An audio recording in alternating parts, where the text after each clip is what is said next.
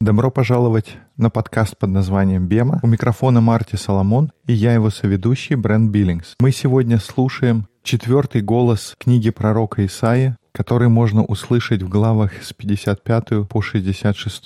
Там мы видим твердое обещание того, что народ Божий будет восстановлен. Голос пророка также приглашает стать теми людьми, которыми они должны были быть.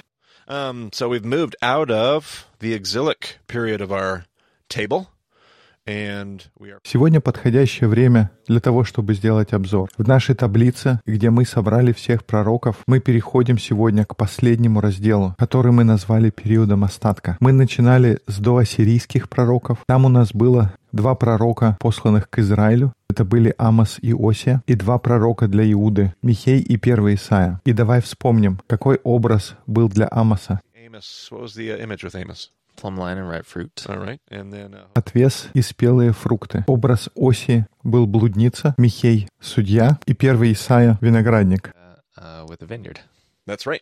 And then it led us into the Assyrian prophets. We had four more. We had two to Israel and two to the southern kingdom of Judah. And the two to Israel were Следующий период — это ассирийские пророки. Там у нас снова было два пророка для Израиля и два для Южного царства Иуды. Те, которые были посланы Израилю, мы говорили, что они идут рука об руку. Это Иона и Наум, потому что Иона говорил о потенциале, а Наум говорил про Дин. Это еврейское слово, которое означает суд. Они представляют этот парадокс что будет делать или не делать Бог с их врагами и почему. В это время Иудейское царство устояло против ассирийцев, потому что они покаялись, Бог их избавил, но затем они снова потеряли нить истории. И поэтому Бог им снова посылает предупреждение. Их северный брат, Израильское царство, было завоевано Ассирией, и теперь им угрожает грядущее завоевание Вавилона. И в тот момент, возможно, это было не очевидно, поэтому Бог посылает им несколько голосов, чтобы их предупредить. Первый из этих голосов был Сафония. Его образ, его тема была шува. Шува, что означает «вам нужно вернуться, вам нужно раскаяться». И затем мы слышали второго Исаю. Его образ был горе, потому что в какой-то момент все призывы к раскаянию, все предупреждения — это уже слишком поздно. И это то, что второй Исая провозглашает. Он говорит «горе», «горе народу Иуды». И это обсуждение приводит нас к разделу пророческой истории, который мы называем вавилонскими пророками. Там у нас было пять пророков. Первый был Иеремия. Мы называли его плачущим пророком.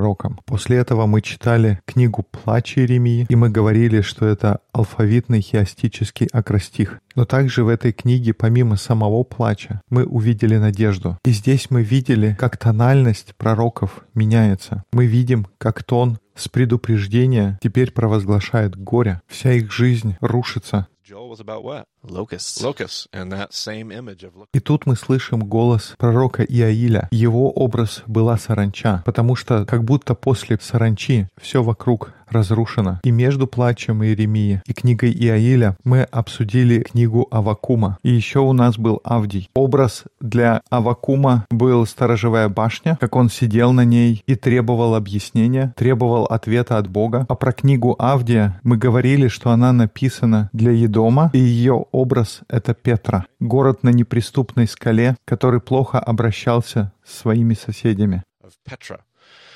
And that brought us into the exile. At this point, Babylon has done their uh, their conquesting. Is that the right word? Is that what I'm looking for there? Yeah, sure. Okay. They've done all that. They have laid waste to their enemies, among them the people of God. And the people of God now set in exile. Some of them are back home. We might say most of them, or at least a big chunk of them, are. После этого мы попали в период изгнания. К этому моменту Вавилон уже захватил страну, города лежат в руинах, людей захватили и увели в Вавилон, и среди всех был также Божий народ. Кто-то остался, но большая часть страдают в изгнании. И, кстати, интересный момент. Обычно то, что Вавилон делал, они захватывали богатых, образованных, они брали и уводили всех, у кого хоть что-то было. Они их превращали в рабов и заставляли работать у себя дома, таким образом развивая собственную культуру и двигая свой собственный прогресс. А тогда бедные, больные, хромые Люди, у которых ничего нет, они оставались, потому что и потом Вавилон делал набеги, и им нужно было, чтобы земля была обработана, чтобы были какие-то ресурсы, которые можно потом было унести. И так кто-то оставался. И я помню, что когда у нас был разговор об Иеремии, пришел Вавилон и увел кого-то в изгнание, они Иеремию оставили, потому что его послание было настолько про-вавилонское. Они сказали, не будем брать его с собой, мы оставим его здесь. Он очень хорошо агитирует за нас. Интересно, что они думали, что Иеремия послужит их целям. Точно? А у Бога были другие планы. Обычно всегда так. Итак, люди в изгнании, и мы слышим четыре пророческих голоса. Первый, о ком мы говорили, был Иезекииль. Про него мы говорили, что его образ — это сила. Хазак — сила. Мы слышим это в его имени. Хазак Киэль. Хазак Вахамац. Как мы говорили раньше, будь сильным и мужественным. Бог укрепляет. И Езекиль приходит для того, чтобы укрепить Божьих людей, потому что они в нищете и в изгнании. Их мир разрушен, а Иезекииль приходит, чтобы сказать, что Бог не оставил вас. Бог по-прежнему с вами. Затем мы обсуждали пророчество Даниила, которое по большому счету не относится к пророческим книгам. Это одна из книг Писаний, но мы читали о двойном хиазме в книге Даниила. Мы еще вернемся к его словам в третьей сессии, но его образ, как мы говорили, это образ Сына Человеческого. Сын Человеческий, который приходит в облаках. Итак, Сын Человеческий для Даниила. And then Job, uh, this drama. We said that Job was all about, Uh, suffering? not Mm, quite. mm, I mean, it is, yes. but it was all about, uh, starts with a P and ends with a perspective. И затем мы говорили про Иова. Мы говорили, что Иов — это драматическая пьеса, которая говорит о страданиях. Но не только о страданиях, но еще и о перспективе. И поэтому перспектива — это было наше слово для Иова. Мы его отнесли к периоду изгнания. И на прошлой неделе мы говорили о третьем Исаии, чей образ был образ слуги. И после третьего Исаия сегодня мы обсудим четвертого. Таким образом, мы переходим к последнему историческому периоду, периоду остатка. Изначально мы говорили о чуть-чуть другом порядке, как мы хотели обсуждать пророков. Но я решил, что раз мы только что поговорили про третьего Исаию, давайте сегодня закончим со всеми голосами, которые мы слышим в книге Исаии, и обсудим четвертый голос сегодня. Как я уже говорил, я раньше даже не говорил о четвертом голосе. Но сейчас, чем больше я изучаю, я вижу отдельный голос, когда мы начинаем читать с 55 главы Исаии. Итак, первый Исаия, он говорил о винограднике. Это было предупреждение. Голос второго Исаия говорил о горе. Из уст третьего Исаия мы слышим «Утешайте, утешайте мой народ. Вы мой слуга. Вам нужно держаться. Вам нужно быть настойчивыми». Но теперь тональность снова меняется. Давайте послушаем Исаия 55 главу. «Жаждущие, идите все к водам, даже и вы, у которых нет серебра, Идите, покупайте и ешьте. Идите, покупайте без серебра и без платы вино и молоко. Для чего вам отвешивать серебро за то, что не хлеб, и трудовое свое за то, что не насыщает? Можно услышать, что тональность меняется полностью наоборот, как будто уже больше нет страданий. Все, приходите, берите то, что вам нужно. Берите, если жаждете. Покупайте вообще без серебра и без платы. Давай еще дальше почитаем. Послушайте меня внимательно и вкушайте благо, и душа ваша да насладится туком. Преклоните ухо ваше и придите ко мне. Послушайте, и жива будет душа ваша, и дам вам завет вечный, неизменной милости, обещанной Давиду. Вот, я дал его свидетелем для народов, вождем и наставником народам. Вот, ты призовешь народ, которого ты не знал, и народы, которые тебя не знали, поспешат к тебе ради Господа Бога твоего и ради святого Израилева, ибо Он прославил тебя. Ищите Господа, когда можно найти Его, призывайте Его, когда Он близко. Да оставит нечестивый путь свой, и беззаконник помыслы свои, и да обратится к Господу, и Он помилует его, и к Богу нашему, ибо Он многомилостив. Мои мысли не ваши мысли, не ваши пути, пути мои, говорит Господь. Здесь один из известных стихов, который мы часто цитируем. «Мои мысли не ваши мысли». И как это иногда бывает, мы вырываем это из контекста. Когда мы его цитируем, смысл такой, что Бог действует таинственными путями. Его пути — это не ваши пути, и его мысли — это не ваши мысли. Так что ты никогда не знаешь, как он действует. Но контекст этого отрывка в том, что Бог говорит «вернитесь домой». У нас сейчас период пророческой истории, который мы называем периодом остатка. Помните, как когда мы обсуждали Илью, мы говорили, что всегда есть какой-то остаток. Там было семь тысяч человек, которые не поклонились Ваалу. Может быть, мы могли бы чуть подробнее остановиться на понятии остатка. Это что, как мы говорим, остатки сладкие или что имеется в виду? Можно, конечно, посмотреть точное определение остатка, но в нашем контексте остаток — это группа людей, которая осталась верной. Даже когда кажется, что все пошли своими путями, все разрушено, всегда есть кто-то, кто остался в стороне, кто-то, кто может восстановить. Ты нашел определение? Вот здесь в Яндексе определение. Оставшейся неиспользованной, неизрасходованной часть. Yeah, you're never utterly destroyed. You're never totally obliterated. There's always a remnant. There's always. То есть смысл такой, что ты никогда не будешь полностью уничтожен, не будешь разрушен подчистую. Всегда будет какой-то остаток. Так вот, остаток — это те люди, которые остались. Если вспомнить то, что мы читали в третьем Исаия, это как раз тот страдающий раб. Люди, которые выдержали. Они еще живы, они борются. И к этой оставшейся группе людей Бог обращается. Вернитесь домой. Придите жаждущие. Придите голодные. Давайте, я вас восстановлю. Ищите меня и найдете. Бог говорит, просто вернитесь, и я прощу вас. Есть надежда. И этот эпизод, этот голос четвертого Исаия мы назвали «Надежда». Третий Исаия у нас был образ слуги, и для четвертого это образ надежды. Это где Бог говорит, я прощу вас. Неважно, что вы сделали. Если вы просто вернетесь обратно, придете ко мне со своей жаждой, вы не только напьетесь, но я и прощу вас, потому что мои пути — это не ваши пути, и мои мысли — не ваши мысли. Rachel Held Evans. Ooh, another book I could recommend. Uh, it used to be called Evolving in Monkey Town.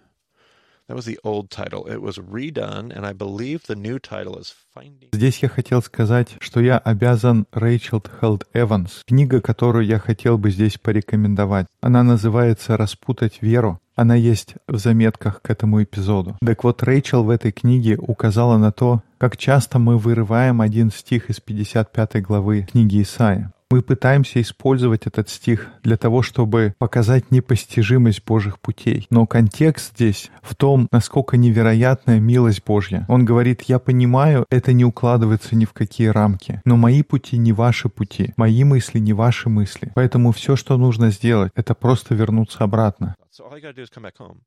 Прямо перед этим стих идет. «Да оставит нечестивый путь свой, и беззаконник помыслы свои, и да обратится к Господу, и Он помилует его». My ways are not your ways, and my thoughts are not your thoughts. It's just such a Точно потому, что мои пути — это не ваши пути, и мои мысли — не ваши мысли. Это прекрасный момент, чтобы восстановить контекст этого отрывка. Это та надежда, с которой начинается голос четвертого Исаия. И он продолжает развивать тему надежды, но он также говорит о предупреждении, потому что надежда есть, когда вы будете людьми, которыми я вас задумал быть с самого начала. Давай почитаем из 58 главы здесь. Reading. I might interrupt you, but almost certainly. There's just too much good stuff in the text. too much good stuff. We got to talk about this while we're here. Yeah. Shout it aloud. Do not hold back. Raise your voice like a trumpet. «Взывай громко, не удерживайся, возвысь голос твой, подобно трубе, и укажи народу моему на беззаконие его, и дому Иаковлеву на грехи его. Они каждый день ищут меня и хотят знать пути мои, как бы народ, поступающий праведно и не оставляющий законов Бога своего. Они вопрошают меня о судах правды, желают приближения к Богу. Почему мы постимся, а ты не видишь? Смиряем души свои, а ты не знаешь. Вот, в день поста вашего вы исполняете волю вашу и требуете тяжких трудов от других. Each other with wicked fists. Now, does this begin to sound like First Isaiah?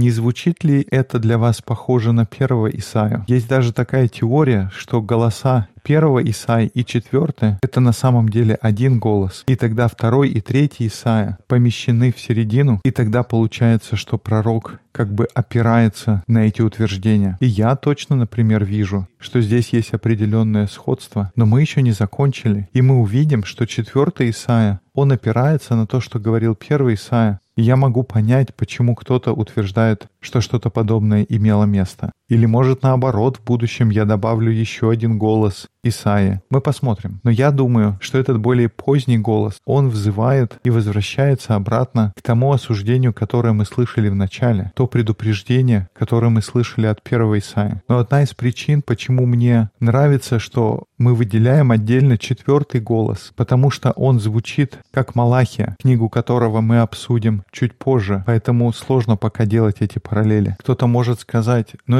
этот четвертый голос, он не вяжется с остальными голосами периода остатка. Я же считаю, что он очень хорошо сочетается с тем, что мы услышим в Малахии. Но я думаю, вы сами сможете это решить, когда мы дойдем до него. Так что идут горячие споры. Но мы определенно видим отсылку к тому, что мы уже видели раньше. Это не какая-то призрачная, легкая надежда, которая ждет нас впереди. Не все так радужно. Может быть и есть радуга, но это та, которую увидел Ной. Это надежда, которая основывается на предупреждении. Вы будете моими людьми, вы будете восстановлены, но это произойдет, если вы будете делать вещи, те, которые вы забыли сначала. Если продолжать читать, мы как раз это увидим. Вот вы поститесь для ссор и распри, и для того, чтобы дерзкой рукой бить других. Вы не поститесь в это время так, чтобы голос ваш был услышан на высоте. Таков ли пост, который я избрал? День, в который томит человек душу свою, когда гнет голову свою, как тростник, и подстилает под себя рубящий пепел. Это ли назовешь постом и днем угодным Господу? Вот пост, который я избрал. Разреши оковы неправды, развяжи узы ерма и угнетенных отпусти на свободу, и расторгни всякое ермо. Раздели с голодным хлеб твой, и скитающихся бедных веди дом. Когда увидишь нагого, одень его, и от единокровного твоего не укрывайся. Тогда откроется, как заря, свет твой, и исцеление твое скоро возрастет, и правда твоя пойдет перед тобою, и слава Господня будет сопровождать тебя. Тогда ты воззовешь, и Господь услышит, возопьешь, и Он скажет, «Вот я». Here am I. Okay, so now we have this. Итак, мы видим фоном для этих отрывков является тема поста. Люди приходят, они постятся перед Богом, и они хотят получить Божье внимание. Они хотят поступать праведно и благочестиво. Но, как Бог говорит, ты думаешь, это то, чего я хочу? Но помнишь ли ты, откуда ты вышел? Если говорить словами первого Исаия, когда я пришел в мой виноградник, я хотел видеть заботу об угнетенных. Я хотел найти хорошие плоды. Я хотел найти великодушие и праведность. Zedekah, Zedekah, and and instead what I found was Zeeka, the cry of the oppressed, and and, and so we're Я искал Зедека, а вместо этого нашел Зеэка, плач угнетенных. И пройдя весь круг, он снова возвращается к тому, что важно. Не забывай, что самое главное. Не думай, что речь идет о каком-то поддельном послушании. Истинное послушание, оно проявляется в заботе о людях, особенно о тех, кто находится на задворках общества. Когда ты удалишь из среды твоей ермо, перестанешь поднимать перст и говорить оскорбительно, и отдашь голодному душу твою, и напитаешь душу страдальца, тогда свет твой взойдет во тьме, и мрак твой будет как полдень, и будет Господь вождем твоим всегда, и во время засухи будет насыщать душу твою и уточнять кости твои, и ты будешь как напоенный водой сад, и как источник, которого воды никогда не иссякают, и застроится потомками твоими пустыни вековые. Ты восстановишь основания многих поколений, и будут называть тебя восстановителем развалин, возобновителем путей для населения. Image of first Isaiah was what, Brent? Vineyard. Vineyard. And if you were to if you were to pull up that presentation, which we actually linked it in the show notes, if И теперь снова мы возвращаемся к тому образу, который мы видели в первом Исаии. Его образ был виноградник. Мы говорили об образе виноградника. Можно посмотреть на слайды той презентации, которая у нас была тогда. Мы говорили о стенах. Помните, что произойдет, если не позаботиться о стенах? Они рухнут. И там Бог сказал в первом Исаии, «Я приду и уберу их изгородь, я разрушу их стены. Там вырастут шипы и чертополох». Это тот образ, который остался у нас от первого Исаии. И теперь в четвертом Исаии в конце книги пророка Исаия этот же пророческий голос возвращает нас и говорит, «Если вы извлечете уроки из своего прошлого и будете так поступать, вы снова вернетесь к миссии, которую забыли. Вы снова будете восстанавливать стены, которые были разрушены. Поэтому есть надежда, но она сопровождается предупреждением. Это будет непросто, это потребует тяжелой работы. Будет нелегко, но вы сможете перестроиться. Вы сможете начать восстанавливать, ремонтировать разрушенные стены, восстанавливать улицы, пути, которые будут населяться. Я думал, что, может быть, четвертого Исаию назвать восстановление или что-то в этом духе. Но я думаю, все-таки слово «надежда» мне нравится больше. У нас есть надежда на восстановление. Есть надежда собрать мир воедино. Но для этого требуется быть людьми, какими Бог призвал нас быть. И в этом будет для нас заключаться послание четвертого Исаия. Fourth Isaiah. There, there's one piece that I love at the at the end uh, of that same chapter. I think it's so interesting. Um, I'm kind of taking a PS rabbit trail here, but maybe not. I find it interesting how how Isaiah 58 ends. Uh, I'll read it here. Um, it's interesting. Uh, if we go back to session one, we started this with well, where'd we start the Bible, Brent? Seems like a no brainer, but where'd we start? In Genesis Genesis chapter 1. 1. And we insisted that the story was good and God was inviting his people to To rest. to rest, to trust. And we said that Genesis 1 is really uh, an obvious В конце этой же главы, 58, есть еще один отрывок, который мне очень нравится. Если вспомнить, вернуться к первой сессии. Мы начали бренд с того, что говорили, что в Бытии в первой главе говорится о том, что история — это хорошая история. Бог приглашал своих людей в покой, отдыхать и доверять. Мы говорили, что Бытие, первая глава, определенно говорит о субботе. На одной из наших дискуссионных групп в Москве, в штате Айдахо, кто-то недавно сказал, что вторая книга летописей или Паралипоменон говорит о субботнем отдыхе. И если помните, вторая летопись заканчивает Танах. Таким образом, Танах заканчивается тем же самым, с чего он начинается. И летописец говорит, причина, почему мы здесь оказались, состоит в том, что мы забыли изначальное приглашение о покое в Божьей благости. I find it interesting that Isaiah does the exact same thing. Look at how 58 ends. If you keep your feet from breaking the Мне кажется интересно, что Исаия делает то же самое. Смотрите, как 58 глава заканчивается. «Если ты удержишь ногу твою ради субботы от исполнения прихотей твоих во святой день мой, и будешь называть субботу отрадою, святым днем Господним, чествуемым, и почтишь ее тем, что не будешь заниматься обычными твоими делами, угождать твоей прихоти и пустословить, то будешь иметь радость в Господе, и я возведу тебя на высоты земли, и дам вкусить тебе наследие Иакова, отца твоего. Уста Господни изрекли это. Мы видим этот призыв вернуться обратно. И можно посмотреть на большой поэтический образ 58 главы. Ты видишь эту большую картину, а потом в конце он вдруг резко становится сфокусированным на одном единственном законе о субботе. И такое чувство, что это не на месте. Ты думаешь, почему? К чему это он? True fasting. If you want to break the cords of oppression, you're going to have to be connected to that. Maybe it really is as important as where we started. Если вы хотите поститься по-настоящему, то разорвите путы угнетения. Может быть, нужно связать с этим. Может быть, как на первой сессии мы говорили, это важно. Может быть, это говорит нам о хорошести творения, о том, что мы должны доверять истории и найти себе место в истинном субботнем отдыхе, там, где мы становимся партнерами с Богом, чтобы благословить весь мир. И мне нравится, как этот маленький отрывок заканчивается упоминанием наследием Иакова, отца твоего. Если я думаю о книге «Бытия», Брент, но также и в третьем Исаия израильский народ, его также звали Иаковом. Поэтому наследие Иакова в контексте книги Исаия. Я слышу обращение автора. Он говорит, что все те страдания, которые ты пережил, это твое наследие. Наследство, которое ты получаешь за страдания, которые выпали на твою долю. И я не знаю, насколько очевидна здесь эта аналогия. Um, but I love how this gets connected back to Sabbath. I love how Tanakh connects it back to Sabbath. I love how we began with Sabbath, and we can't forget. I mean, we've been talking about Walter Brueggemann,